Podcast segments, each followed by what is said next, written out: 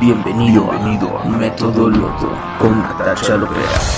Historias de psicopatía, relaciones tóxicas y recuperación emocional. Anécdotas, consejos y los mejores invitados. Método Loto con Natasha Lopera.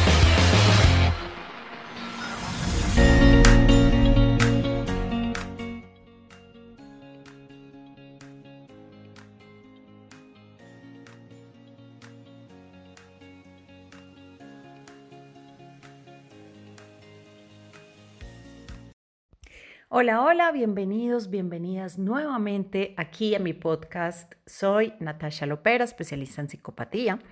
Hoy quiero contarles, o más bien responder a una pregunta que me hacen eh, de manera continuada.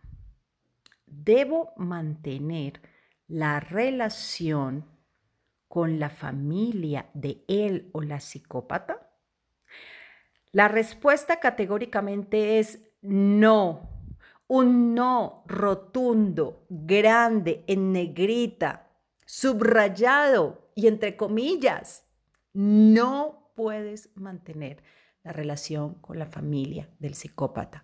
No dejes que la empatía te traicione.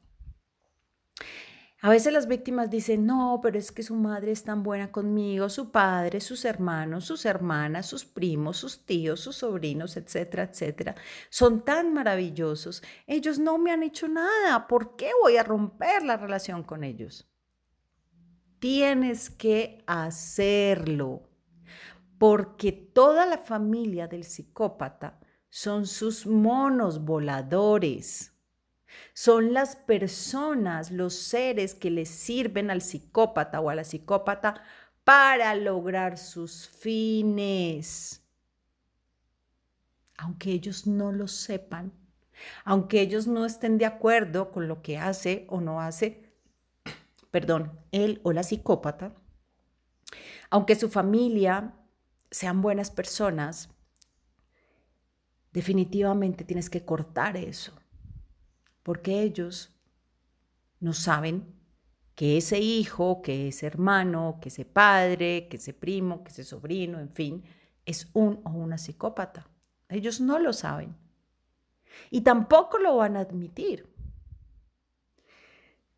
Entonces, tienes que alejarte, porque no solamente, no solamente le, le sigues dando el poder al psicópata o a la psicópata sobre tu vida, porque a través de estas personas, él o ella van a llegar a ti y va a seguir teniendo control sobre ti, sino que inevitablemente, cada vez que tú hables con su madre, con su padre, con sus hermanos, con sus primos, con, con sus tíos, etcétera, cada vez que hables con estas personas, inevitablemente vas a tener que pensar en el psicópata o en la psicópata. Inevitablemente vas a, vas a recordar.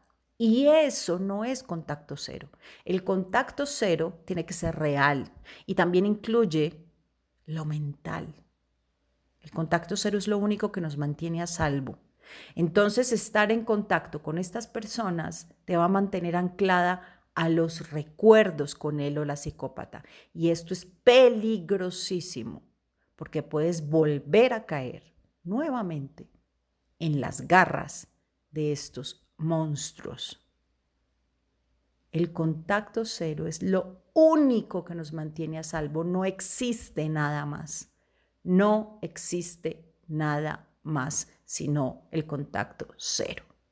Y eso incluye a la familia y los amigos de él y la psicópata. Tienes que alejarte bloquearlos, eliminarlos de tus redes sociales, de tu WhatsApp.